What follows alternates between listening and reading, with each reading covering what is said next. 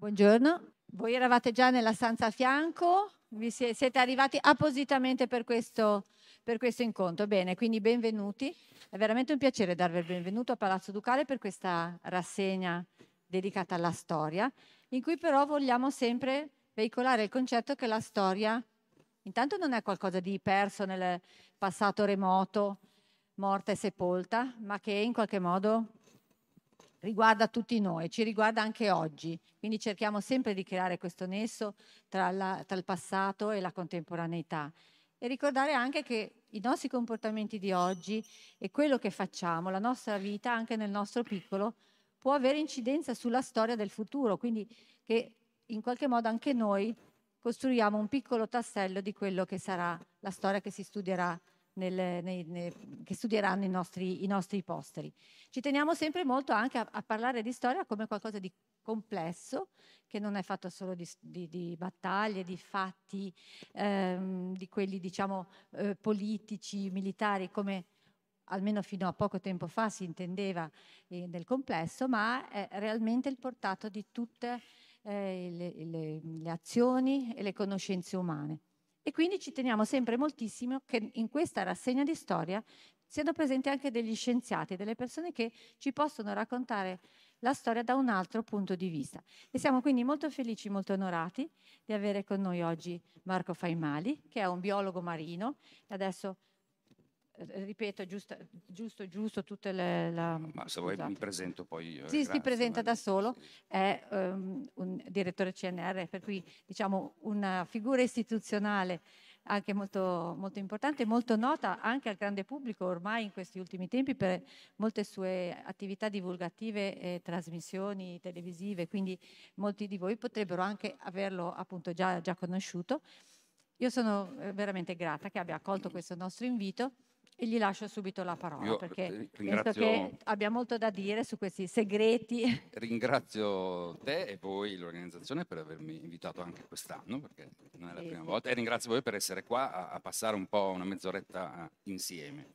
Eh, mi presento mh, velocemente, eh, avete capito, io lavoro a, a, al C N R, Consiglio Nazionale di Ricerca, che è il più grande ente di ricerca pubblico italiano. eh, Vedete un po' di numeri, sono ottantasette istituti distribuiti in tutto il territorio, ovviamente anche qua in, in Liguria. Sono direttore di questo istituto, eh, abbastanza nuovo, è nato qualche anno fa, e le, per me sono importanti le parole chiave. Istituto per lo studio degli impatti antropici e sostenibilità, che sono due parole chiave che affronteremo oggi.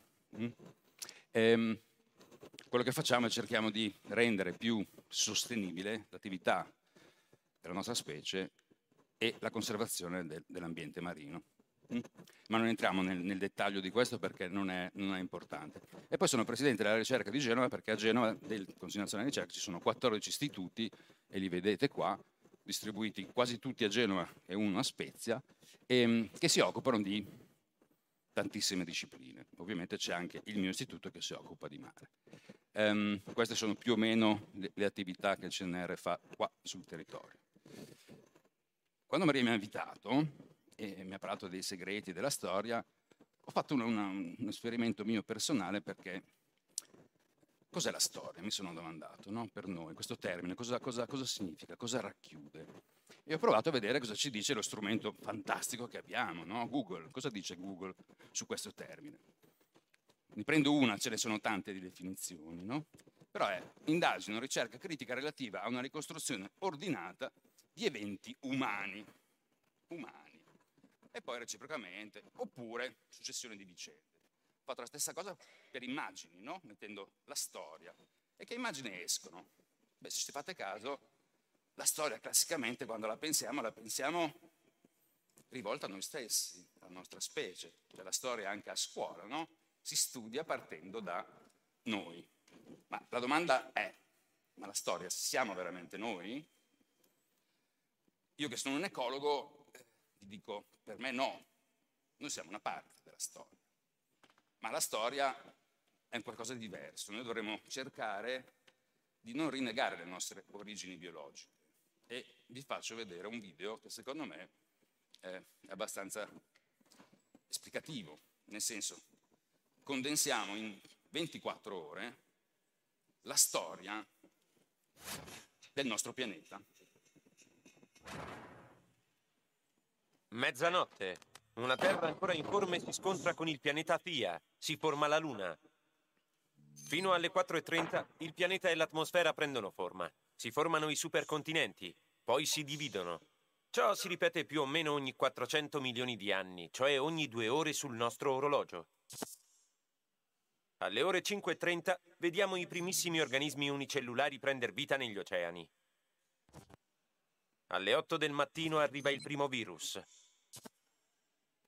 Alle undici i primi batteri cominciano la fotosintesi e l'atmosfera si riempie di ossigeno. Un processo lungo un miliardo di anni, o sei ore sul nostro orologio.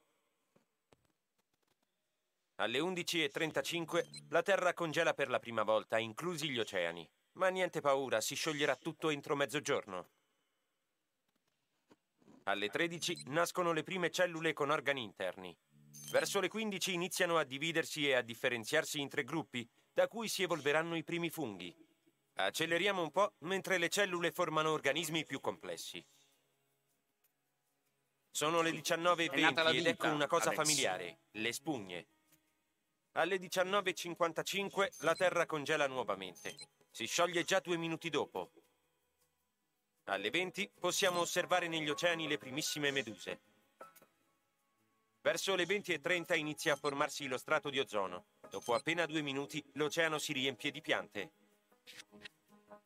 Alle venti e quarantacinque i mari ormai abbondano di forme di vita, meduse che nuotano tra i coralli, stelle marine sui fondali. Alle venti e cinquantadue sui fondali appaiono delle tracce, creature che cominciano a strisciare. Alle ventuno e dieci delle creature marine si avventurano sulla terraferma. Appena trenta secondi dopo, animali e piante sono ormai differenziati e diffusi in ogni angolo del pianeta. Alle ventuno e quarantuno i primi insetti. Il loro cibo sono le piante e gli alberi appena nati sulla Terra. Alle ventuno e quarantacinque vediamo i primi quadrupedi, gli anfibi, negli acquitrini. Alle ventidue e dieci i quadrupedi si sono suddivisi in forme che poi porteranno allo sviluppo di mammiferi, rettili, uccelli e dinosauri. Alle ventidue e trenta però la Terra si svuota. La prima estinzione di massa causata da un asteroide o da enormi attività vulcaniche. Solo il cinque per cento delle specie viventi sopravvive.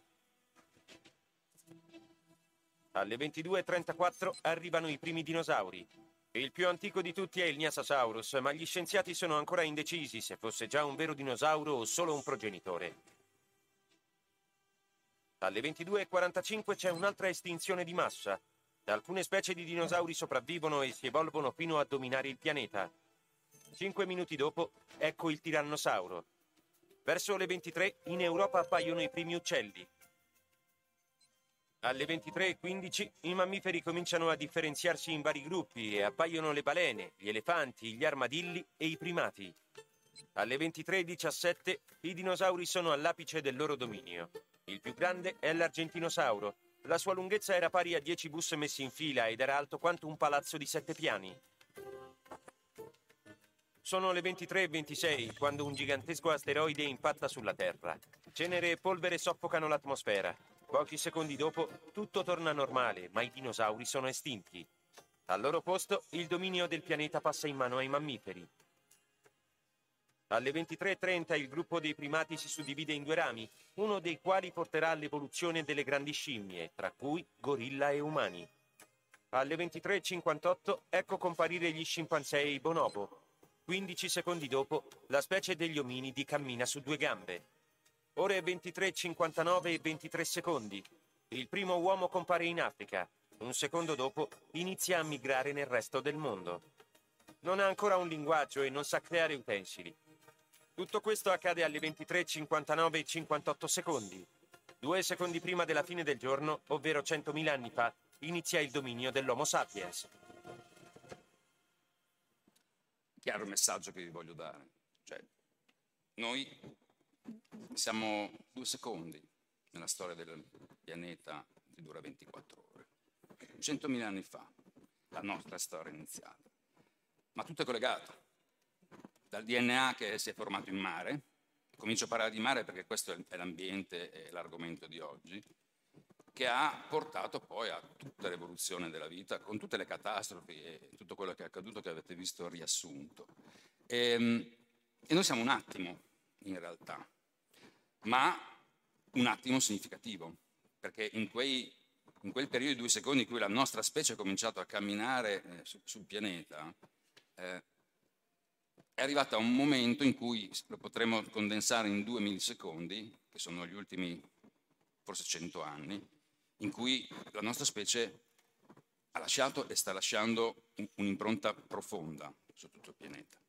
Quindi in pochissimo tempo della nostra storia, che però la nostra storia è legata alla storia di tutto il pianeta, è legata a, a tutto quello che riguarda l'evoluzione del nostro pianeta.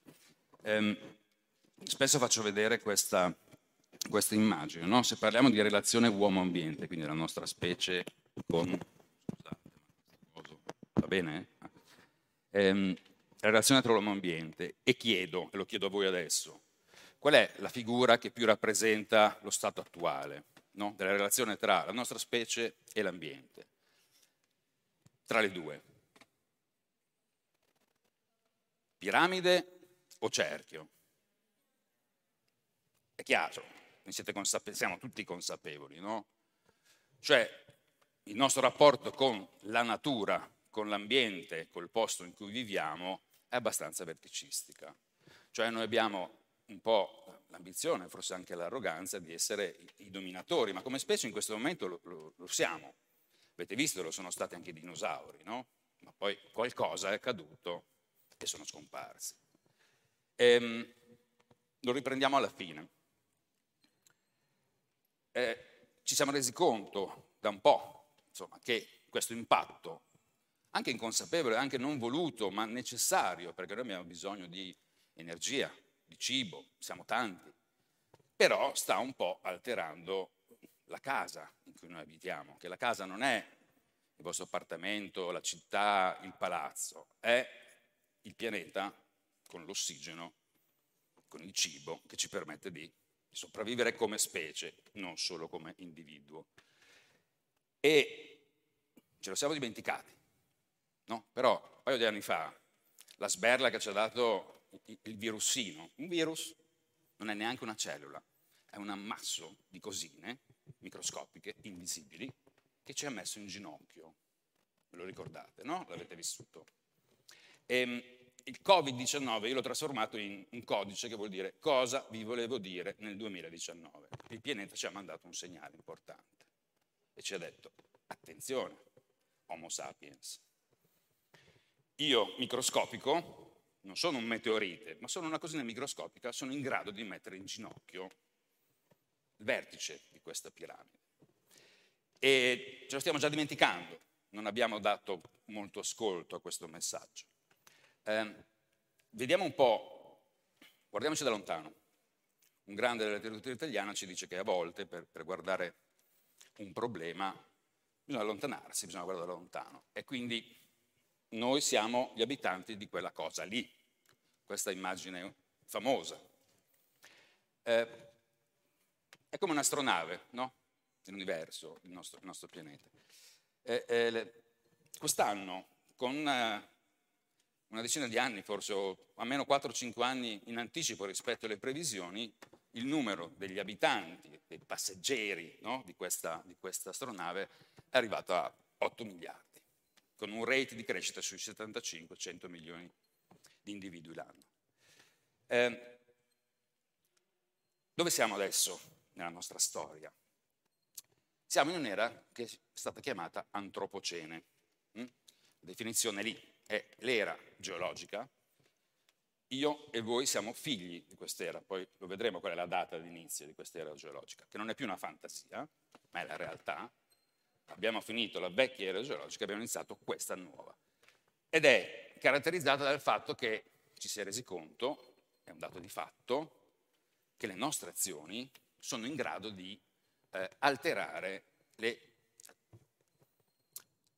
diciamo, i sistemi naturali, il clima, il pianeta, l'ambiente, ma in un certo senso anche la nostra stessa specie, no? Lo vediamo da, da, dagli ultimi eventi, come, come la guerra, come i migranti, come l'inquinamento, Eh, Antropocene che cos'è? Viene chiamata anche grande accelerazione. Vi faccio vedere questi grafici, lo vedete, quelli rossi sono parametri socio-economici, no? Come, che ne so, la fertilizzazione, l'utilizzo dell'acqua, ehm, la comunicazione, il turismo. Gli altri sono invece ambientali, come può essere la temperatura, l'ozono, l'acquacoltura, le foreste.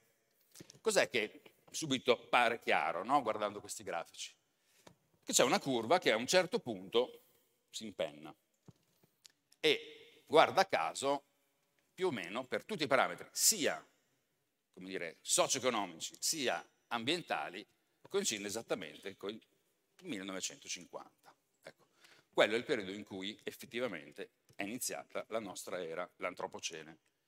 Cos'è? Beh, è l'era in cui, l'abbiamo detto prima, le nostre azioni stanno influenzando, stanno impattando, stanno modificando in maniera non naturale e soprattutto in maniera velocissima, per quella che la curva sale, perché in settanta anni noi ti abbiamo lasciato dei segni profondi. Ve ne dico qualcuno. Qual è secondo voi il primo segno che l'uomo sul pianeta ha lasciato e che può essere l'inizio dell'antropocene? Cioè un segno lasciato su tutto il globo. È facile, anche se per voi eh, troppo giovani, la, la paura di quella cosa è lontana, nessuno ci prova, sì. La guerra, però le guerre ci sono state sempre, ma c'è stato un qualche cosa che noi abbiamo, è uno strumento di guerra.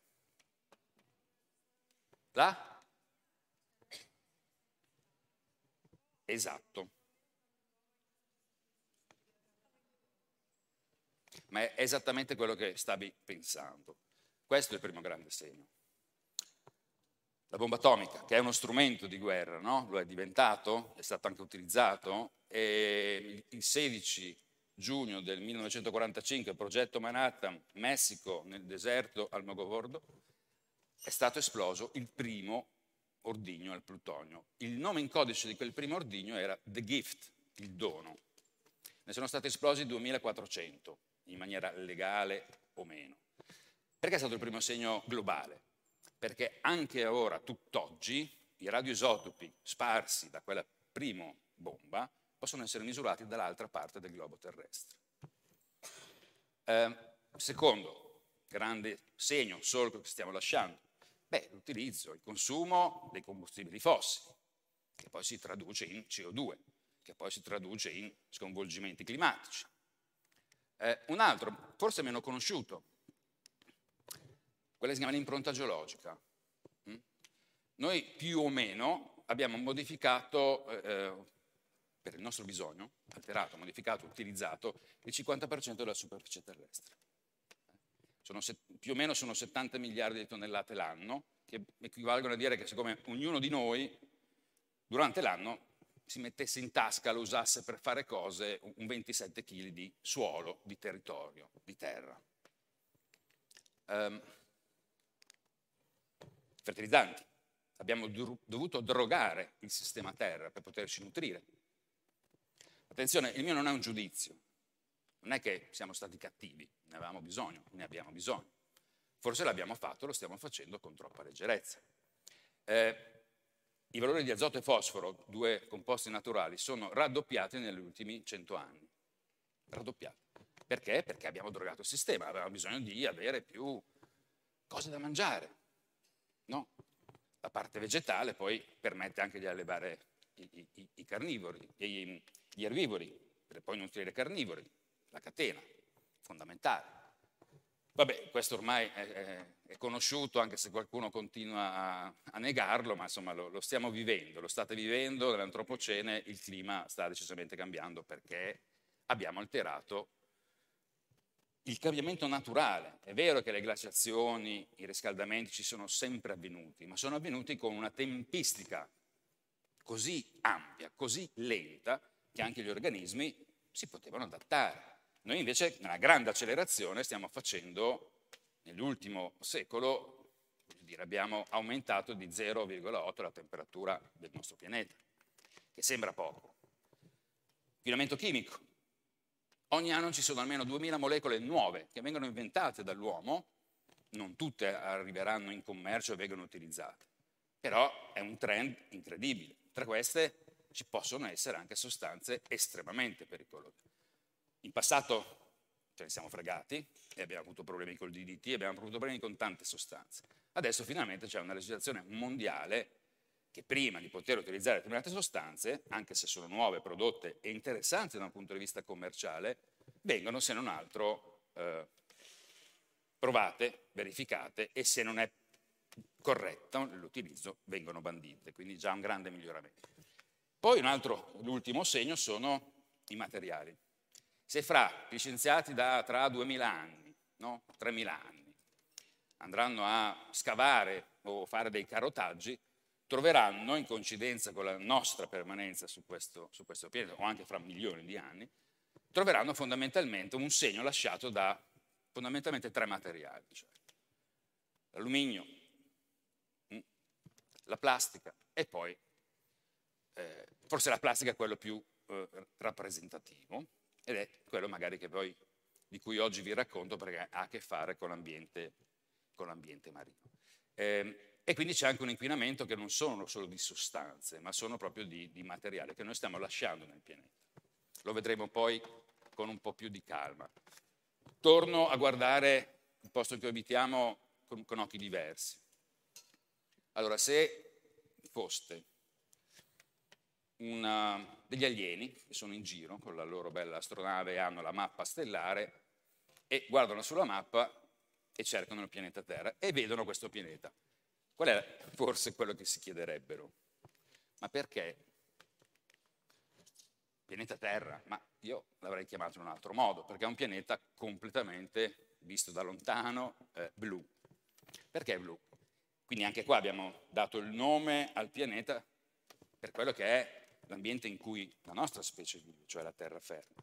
Ma in realtà questo pianeta, il settantuno per cento di tutto il globo, è ricoperto da, da acqua, di cui il novantasette per cento dell'acqua presente è acqua salata, è mare.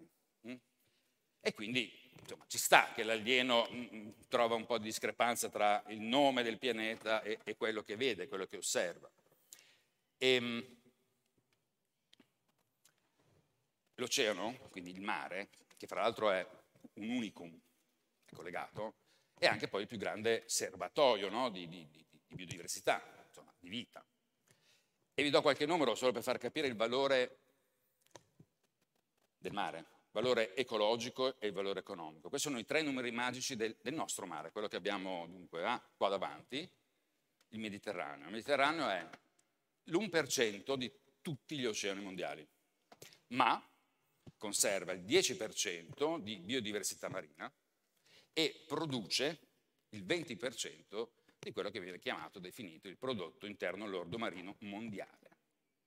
Quindi noi abbiamo un territorio, che io lo chiamo il territorio dimenticato, che ha un grande valore ecologico ed economico. Eh, vi do qualche dato. I, i, i segreti del mare che magari non tutti conoscono. Eh, perché è il pianeta ignorato? Perché da sempre, no? Se guardiamo le mappe, guardiamo i mappamondi, quasi sempre il mare è una roba blu e piatta. Ecco, non è così.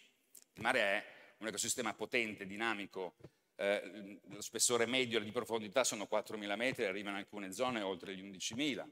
Eh, quello è il numero di milioni di chilometri cubici di questa massa che ricopre due terzi del, del nostro pianeta. Perché è importante? Beh, perché ci dà cose fondamentali. Ce le ha date prima, quando avete visto prima i primi organismi erano nati in un pianeta che era solo mare, un mare ancora diverso, molto diverso da questo, ma la vita è nata lì, la nostra storia è iniziata lì e probabilmente anche il nostro futuro sarà intimamente legato. Eh, sono il grande termostato del pianeta. Le grandi correnti oceaniche sono quelle che assorbono il calore, che fra l'altro negli ultimi settanta anni, siccome c'è questa cappa, no? Che non lo fa scappare, sta aumentando, ma grazie alla presenza del mare viene assorbito e viene distribuito in maniera uniforme, è quello che ancora ci permette di vivere. Se non avessimo gli oceani, se di colpo li togliessimo, la temperatura salirebbe immediatamente a trentasei gradi come media. Immagino che non sia un luogo così semplice da, da abitare. Eh, sono anche il, il grande polmone blu del pianeta. Che vuol dire? Facciamo due respiri profondi, uno e poi un altro. Ecco, per il secondo dobbiamo ringraziare il mare, nel senso che l'ossigeno che stiamo respirando per metà è prodotto da quella che è la foresta invisibile, che non vediamo, che sono piccole microalghe che sono disperse su tutto l'oceano fino a una profondità di duecento metri dove arriva la luce e possono fare fotosintesi clorofilliana e producono l'ossigeno che noi giornalmente respiriamo, metà. Quindi è un valore ecosistemico fondamentale, senza di quello mh, la nostra specie non sarebbe arrivata dove è arrivata. Eh, assorbono il trenta per cento anche dell'aumento che noi stiamo facendo della C O due, quindi il trenta per cento ci salva, anche se noi stiamo esagerando, l'effetto si chiama tampone degli oceani e del mare è fondamentale ancora per la nostra sopravvivenza. Eh, E vabbè, e poi abbiamo detto prima, insomma, è un grande contenitore di biodiversità. Ancora sconosciuto. Ancora sconosciuto, nel senso che, se ci pensiamo, l'uomo ha già messo piede sulla Luna, un altro pianeta. Adesso vuole andare su Marte. Ma l'uomo non ha mai messo piede sul punto più profondo del nostro pianeta. Ci è arrivato due volte vicino e basta, ma non l'abbiamo mai calpestato. Del mare conosciamo ancora poco. E gli investimenti a livello mondiale, va benissimo che abbiamo l'ambizione di conoscere cosa ci ruota intorno, lo spazio, eccetera, eccetera. Ma forse bisognerebbe dedicare un po' di più finanziamenti anche per conoscere questo ecosistema, che è veramente importante per la nostra sopravvivenza. Dove voglio arrivare? Eh, voglio arrivare a farvi capire che anche se lo ignoriamo, anche se facciamo finta che sia solo una, una cosa bella quando andiamo al mare o quando lo guardiamo, eh, stiamo però pro- e abbiamo provocato de- de- degli impatti. Potete immaginare, eh, in questi, soprattutto in questa ultima fase, o questa prima fase dell'antropocene, quindi ultima fase della nostra storia, quella che stiamo vivendo, prima fase dell'antropocene, quella che abbiamo iniziato a vivere, petrolio. Inquinamento del petrolio, di scarichi industriali, i fertilizzanti, i metalli pesanti, la pesca intensiva e industriale e così via. Oggi vi parlo di uno degli inquinanti emergenti abbastanza eh, noti alla ribalta in questi ultimi anni, che è la plastica, uno dei materiali che vi facevo vedere prima. Nel senso che viene definito un inquinante emergente perché non è un classico inquinante che si scioglie in mare, ma è un qualche cosa che da macroplastica è grande, galleggia, va sul fondo e poi man mano si riduce le sue dimensioni. Eh, molto spesso noi biologi li, abbiamo, li definiamo le specie aliene artificiali, cioè, e questa è una rappresentazione simpatica di quelle che per noi sono le specie aliene che vivono, abitano il nostro mare, no? Il mare dell'antropocene. E vedete qualche esempio, abbiamo dato anche nomi scientifici abbastanza simpatici, E, e anche il tempo in cui queste specie aliene, che non dovrebbero esserci, eh, vivono, persistono, rimangono in mare. No? Vedete, seicento anni, trenta anni, cinquecento anni, prima che si degradi un determinato polimero. Allora, questo è un dato interessante, nel senso che della produzione mondiale di plastica, che utilizziamo, solo, tra virgolette, il tre per cento finisce in mare. E uno dice, beh, è una bella notizia, no? Perché solo il tre per cento. Sì, se uno lo guarda in questo caso da lontano, sì, ma se poi si va a vedere cosa vuol dire, ecco, quel tre per cento equivale all'anno a questa quantità di plastica che buttiamo in mare. Mm? Ok? Quindi non è poco, sarebbero un milione e trecentomila elefanti fatti di plastica che noi ogni anno in maniera consapevole o inconsapevole facciamo finire in mare. Questo, secondo voi, molto spesso quando si pensa all'inquinamento della plastica si pensa a luoghi lontani, alla Cina, all'India. Ecco, questo è un video girato invece alla foce del Sarno a Napoli eh, due anni fa, e queste sono le condizioni anche del nostro mare in certe zone. Perché?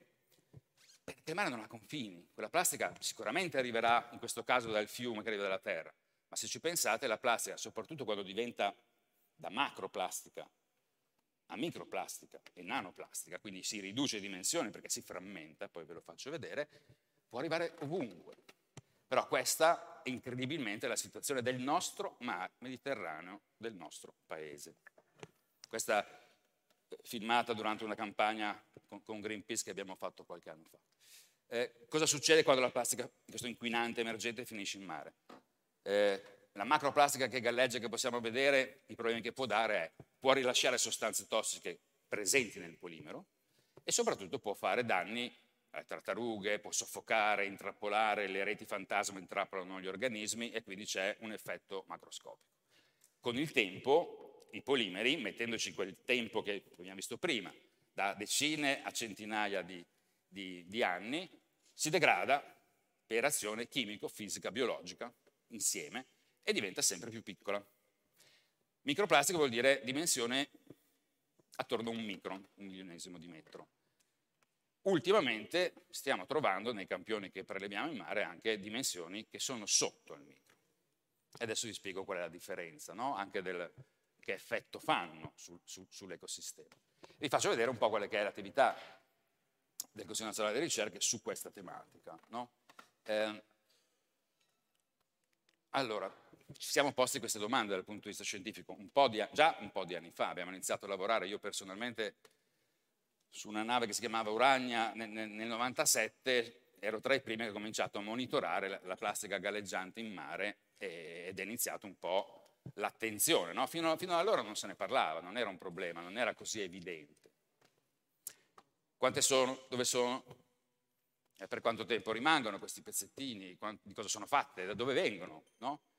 Eh, domanda, entrano nella catena trofica? Cioè entrano nella parte biologica, quindi non è che la trovo solo nella sabbia o nell'acqua. Se li mangiano i pesci che poi noi mangiamo? Questa è la, la domanda. Poi vedremo che sì, ma anche no. Eh, interagiscono con gli altri contaminanti? Sì, e poi vi spiego perché. E poi cosa possiamo fare noi? No? Cosa, qual, qual è il... il le attività di ricerca e anche le attività che vogliono tentare di cambiare questo, questo trend. Eh, ovviamente a rispondere a quelle domande è il monitoraggio, quindi noi da, da, da anni facciamo campagne di monitoraggio finanziate da progetti internazionali, europei, italiani e, e vi faccio vedere quello che facciamo, nel senso che non facciamo altro che filtrare l'acqua di mare. Attenzione, tutte queste campagne di cui tutti parlano, fanno dati, fanno vedere la concentrazione di plastica nei nostri mari, si riferiscono ai primi, primo metro. Per questo strumento che è utilizzato da tutti al mondo per campionare l'acqua e vedere quanta plastica c'è, viene trascinato nel primo strato. Ricordatevi la dimensione del mare e la sua profondità. Ma comunque, e poi andiamo a vedere anche quello che c'è nel sedimento e poi andiamo a vedere anche se ci sono plastiche, se gli organismi l'hanno mangiata. Mm? Eh, Lascio perdere il come si, si fanno queste cose, ma lo potete immaginare, cerca di capire quanta ce n'è, che tipo è, che tipo di polimero, eccetera, eccetera. Questo è un risultato di una campagna fatta attorno al nostro paese. E come vedete, le palline rosse più o meno grandi è il quantitativo, la concentrazione di plastica. Qual è il risultato importante? Beh, è questo, che non c'è nessuna differenza tra posti teoricamente inquinati come può essere davanti a una città o in un porto rispetto a un'area marina protetta. Cioè questi sono i valori delle isole Tremiti, posto incontaminato, e del porto di Napoli. Ecco, la differenza è veramente poca. Hanno lo stesso quantitativo di microplastiche, che vuol dire che se noi riempissimo con quell'acqua una piscina olimpionica, nuoteremmo in settemila da una parte e in cinquemila dall'altra parte pezzettini di plastica. Quindi cosa vuol dire? Vuol dire che è un inquinante globale, è un inquinante che si distribuisce grazie al lavoro che fa il mare, quello di portare con le correnti l'acqua ovunque. Eh, abbiamo anche cercato di capire se hanno un impatto sull'ecosistema e poi per capire se poi quell'impatto si trasferisce a noi. Progetti europei, progetti diversi, insomma ci stiamo lavorando parecchio, vi sintetizzo i risultati che fino ad ora abbiamo ottenuto a livello internazionale. Chiaro, macroplastica ha degli effetti evidenti, lo sappiamo tutti. Le microplastiche sì, possono essere ingerite, ma fortunatamente, almeno fino, fino ad ora, finché rimangono delle dimensioni attorno, quindi microplastica attorno al micro, le barriere difensive di un, un sistema biologico, quasi tutte, soprattutto quelle dei pesci, ha l'intestino. No? Noi siamo organizzati con un'entrata e un'uscita. Quindi le plastiche sì che vengono ingerite, ma vengono anche espulse. Okay? E uno dice, bene, allora non c'è nessun problema. E no, perché poi c'è un altro effetto che si chiama cavallo di Troia. Cioè, queste plastiche che possono essere ingerite, ributtate fuori, ingerite da un altro, ributtate fuori, durante il loro viaggio nel mare, oltre ad avere delle sostanze tossiche presenti nel loro polimero, funzionano da spugne e concentrano tutte le altre sostanze tossiche che sono presenti in mare. E quindi fanno in modo che, concentrando e con i vari passaggi, l'organismo si contamina molto di più se non ingerisse le plastiche. Questo è l'effetto cavallo di Troia. Quindi assorbono sostanze tossiche e vengono rilasciate. Qual è la paura anche per la comunità scientifica? È quello cui dovremo studiare nei prossimi anni, quando queste plastiche diventano inferiori al micro, diventano in, a, a, su scala nanoscopica, nanometri. A quel punto abbiamo una forte incertezza che queste barriere difensive possono limitarle e quindi si sta cercando con grande fatica, perché immaginate dover fare detection, dover fare microscopia, dover fare analisi su eh, plastiche nanometriche non è ancora alla portata di tutti i centri di ricerca. Questa sarà un po' la sfida del futuro, per capire se poi entreranno invece nei tessuti di cui noi ci nutriamo.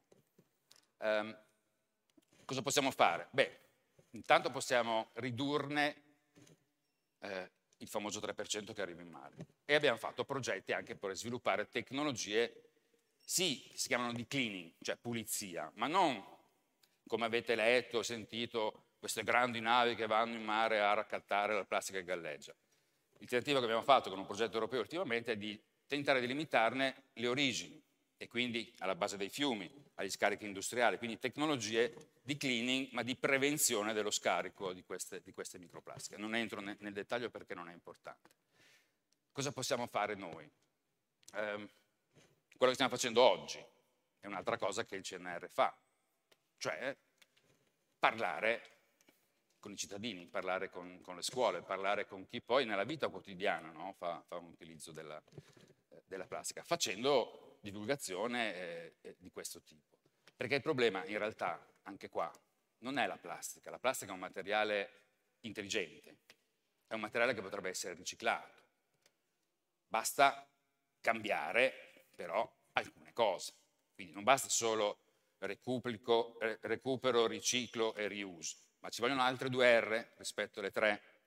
Oltre a queste ci vuole la riprogettazione, che riprogettazione per me vuol dire riprogettazione anche industriale del tipo di plastica, dovendo fare anche, sesta R, delle rinunce, okay? E poi la nostra responsabilità. Noi dobbiamo influenzare il sistema perché abbracci questo cambiamento. Quindi dobbiamo premiare con le nostre scelte quotidiane chi ha già capito che il futuro deve essere con un utilizzo più corretto della plastica. Quindi il problema non è la plastica, ma è l'utilizzo che noi ne facciamo. Questo come, come messaggio, messaggio conclusivo. Eh, nel frattempo, io come ricercatore ho anche fondato un'associazione un che poi ve, ve andate a vedere, si chiama four elements, è nata da poco, e che vorrebbe sostenere eh, e fare delle azioni, quindi è un'asso-section in realtà, lo vedete dal nome, che sta tentando di eh, supportare, premiare, mettere in evidenza eh, chi si occupa di sostenibilità in maniera seria. Sostenibilità cosa vuol dire? Sostenibilità nelle sue diverse dimensioni, non è solo ambientale la sostenibilità, tutto è connesso.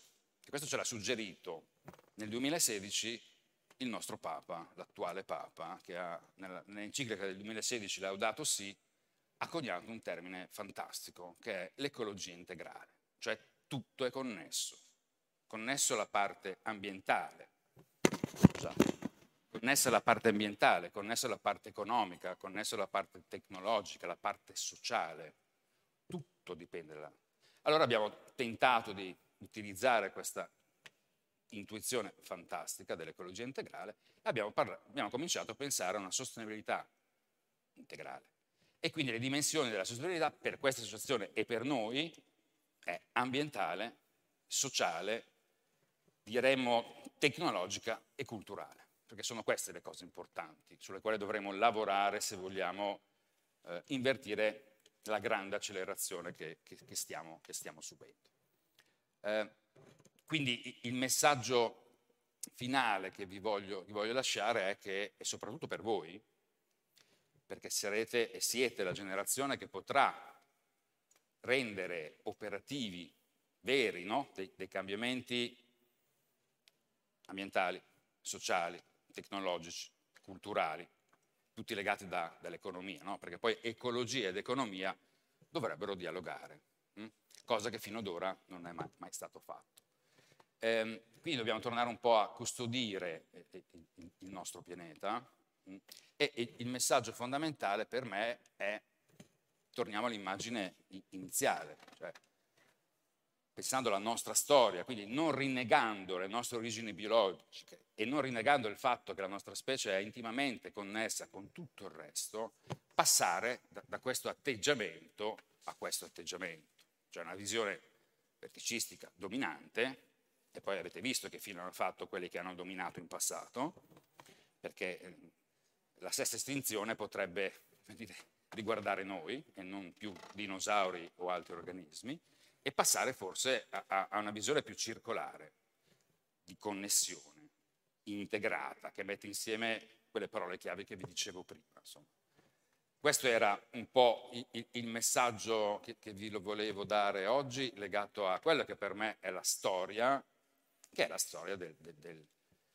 Ecologia cosa vuol dire? Io sono un ecologo, eh, è lo studio del posto in cui viviamo, cioè la nostra casa, che non è Marte per ora, mm? è il posto in cui tutti noi abitiamo, e grazie alle cose che vi ho fatto vedere spero di aver evidenziato alcune cose magari del mare che non sono così evidenti. E quindi se volete fare domande o curiosità eh, sono, e, e rimango a, a vostra disposizione.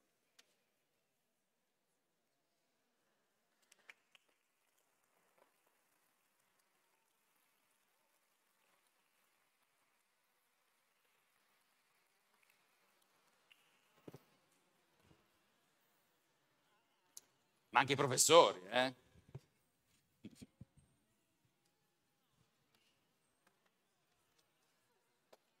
C'è il microfono qua? Il microfono. Ah, ok, scusate. No.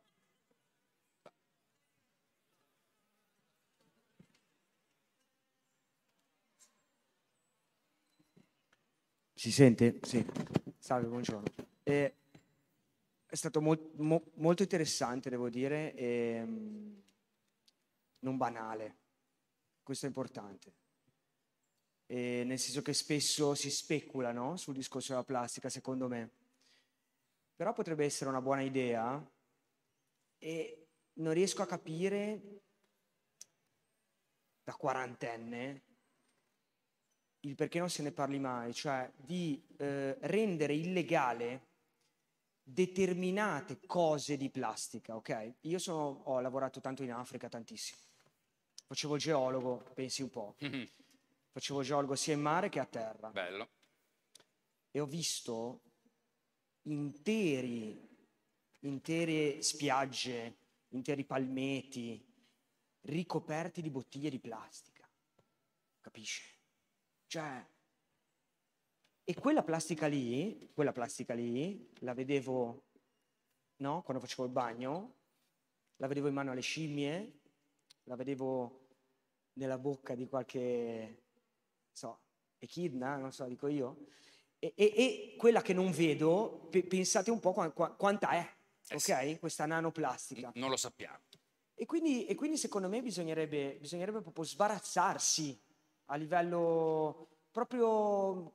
come una scure del, della, della plastica che utilizziamo noi tutti i giorni. È ovvio che un tubo di gomma eh, non è che è così banale non usarlo, quindi quello lì serve, per carità, però secondo me noi nella nostra vita quotidiana utilizziamo un sacco di plastica che poi, che poi è vero che magari Lentella la porta giù, ma da Lentella eh, può anche finire molto lontano, ah, è chiaro, e viceversa. Quindi, quindi non è che io utilizza, o noi utilizzando la plastica qua inquiniamo Genova, Liguria eccetera, come ha detto lei, le correnti marine, cioè ci sono delle isole di plastica che appunto lei non ha detto oggi perché sennò saremmo stati qua fino alle tre, no.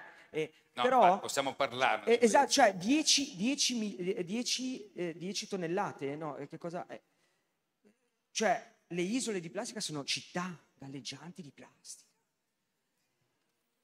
Il mio non è una domanda, la mia. No, no, è, una, è, una, è, una una, è un parlare con una persona che finalmente incontro e mi fa molto piacere, però capisce qual è il problema, no? Lo capiamo. Posso provare a risponderti? Perché hai fatto una domanda complessissima, ma molto complessa.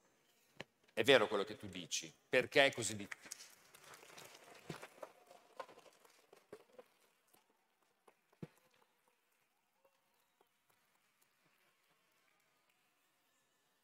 Perché è così difficile? Allora, torniamo alla storia. È vero che tu in Africa hai visto queste cose, ma proprio perché è un problema globale, no? Noi potremmo anche impegnarci, come venti per cento della popolazione industrializzata, a fare un cambiamento, no? Probabilmente sarebbe poco significativo, perché abbiamo ancora paesi e zone del nostro pianeta, questa è la diversità culturale e sociale, che sono in uno spazio-tempo diverso dal nostro, cioè sono ancora al Medioevo. Cioè in Africa la, la raccolta differenziata la fa ancora al vento. Eh, allora, qual è il problema? Che noi abbiamo però impostato un utilizzo di una plastica in maniera consumistica e abbiamo creato cose che potremmo, di cui potremmo fare a meno, ma non si riesce a fare così, perché dietro ci sono poteri forti, ci sono interessi economici ancora troppo forti. Quindi noi potremmo anche essere, perché? Perché siamo più evoluti dal punto di vista culturale e tecnologico, fare anche delle scelte drastiche, ma ci sono mercati che sono ancora complessi. Poi, l'altro aspetto poco conosciuto è che è facile dire, ok, non utilizziamo, vi faccio un esempio, no? Ma perché dobbiamo utilizzare bottiglie di plastica? Facciamole di vetro. E apparentemente sembrerebbe una scelta sensata. Non lo è. Immaginate quanto inquinerebbe di più il peso, intanto trovare il vetro per fare altrettanto bottiglie di e quanto inquinerebbe di più solo il trasporto di questa acqua imbottigliata se fosse di vetro, solo per il fatto che pesa di più il materiale di utilizzo. Pensiamo e pensate, pensa, stai bevendo una bottiglia di plastica. Eh, cosa sarebbe stato la pandemia senza la plastica? Infatti ci avete fatto caso, fino ad allora la plastica era il demone, non se ne parla più. Perché cosa abbiamo capito? Che la plastica non è il problema, ma quello che dici tu, l'utilizzo che noi facciamo, e forse dovremmo investire in soldi, ma questo vale per i migranti, per la cultura, per tutto, sui paesi che sono rimasti indietro. Perché solo la cultura ci salverà. È solo la cultura che genera anche la tecnologia. È solo la cultura che si trasforma in scienza, in evoluzione tecnologica. E noi dobbiamo investire in quella, non investire per capire se una piccola parte di noi potrà scappare su Marte quando arriverà la nostra ora. Non so se ho... Poi, altre due cose sulla plastica. Attenzione anche al concetto di bioplastica, per esempio, no? Perché tutti si bagnano la bocca dicendo ah, questa è la soluzione, no? I biopolimeri, la bioplastica o biodegradabile. Ecco, non basta mettere bio davanti a un termine perché tutto va bene. Le bioplastiche vuol dire che sono plastiche che vengono generate da, non dal petrolio, ma da un qualche cos'altro. Non è automatico che se tu le ingegnerizzi da quel materiale di partenza il prodotto che ottieni sia perfetto. Non è così. Ci sono bioplastiche che sono altrettanto inquinanti come quelle del petrolio perché vengono ingegnerizzate nello stesso modo, ottengono lo stesso prodotto. Viceversa, è possibile fare non bioplastiche, ma bioplastiche del petrolio che invece hanno un sistema di degradazione molto diverso. Quindi anche lì attenzione, e soprattutto le bioplastiche che stanno uscendo.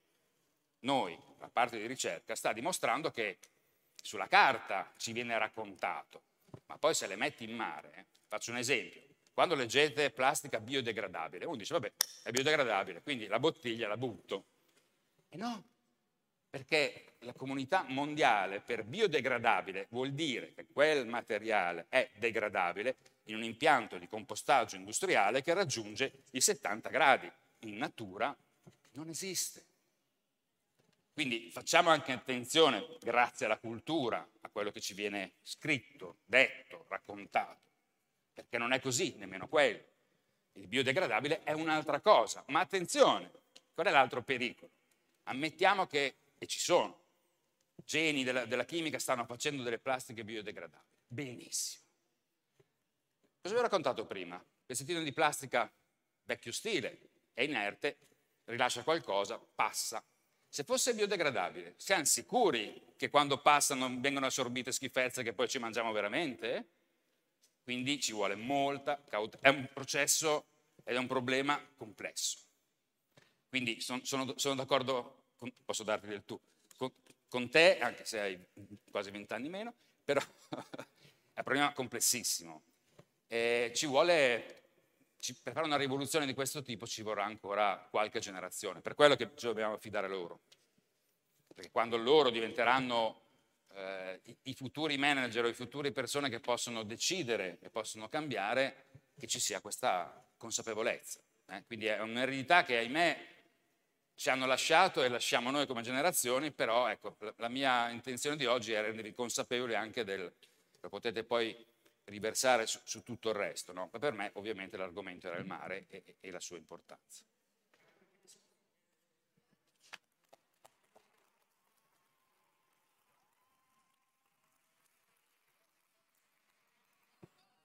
È una domanda, eh no, ma perché io sono... Eh, cioè, eh, nei grafici che hai fatto vedere, no, delle impennate, ora io non li ho visti bene qua, perché da, da qua... No.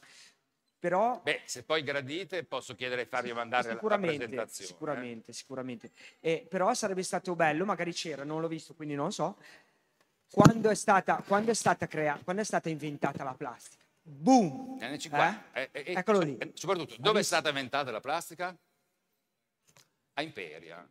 Cioè, Natta. Natta è stato uno dei primi che ha, come dire, generato la prima plastica, il famoso Moplen, e stiamo parlando del... ha preso anche un premio Nobel, eh, stiamo parlando degli anni cinquanta, esattamente, eh, certo, certamente, il picco della la, la plastica esiste sul nostro pianeta solo dagli anni cinquanta, l'inizio dell'antropocene, è per quello che l'ho messo tra i sette segni indelebili e che rimarranno ai ricercatori fra tremila anni, li troveranno nei sedimenti marini, è per quello. Grazie, visto che c'è Maria vuol dire che il, il tempo è scaduto.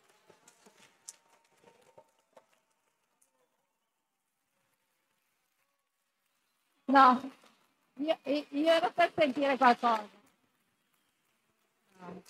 No, io veramente stavo in piedi perché non mi sono seduta per abitudine, ma non volevo interrompere. In realtà. No, abbiamo no. fatto una bella discussione. Sì, no, no, ma par parzialmente seguito, mi spiace di non essere riuscita a stare qua, ma purtroppo faccio il jolly da una, da una sala all'altra. Ecco, io spero che sia stato, che sia stato utile e appassionante per voi, sono sicura che sia...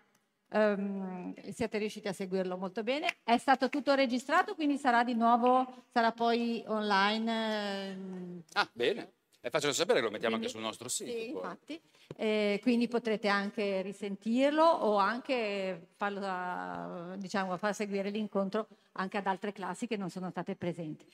Allora, io vi, voi siete poi, vi fermate qui anche per l'incontro successivo, giusto? No? Alcuni, allora, allora vi saluto. E vi dico arrivederci, buona giornata.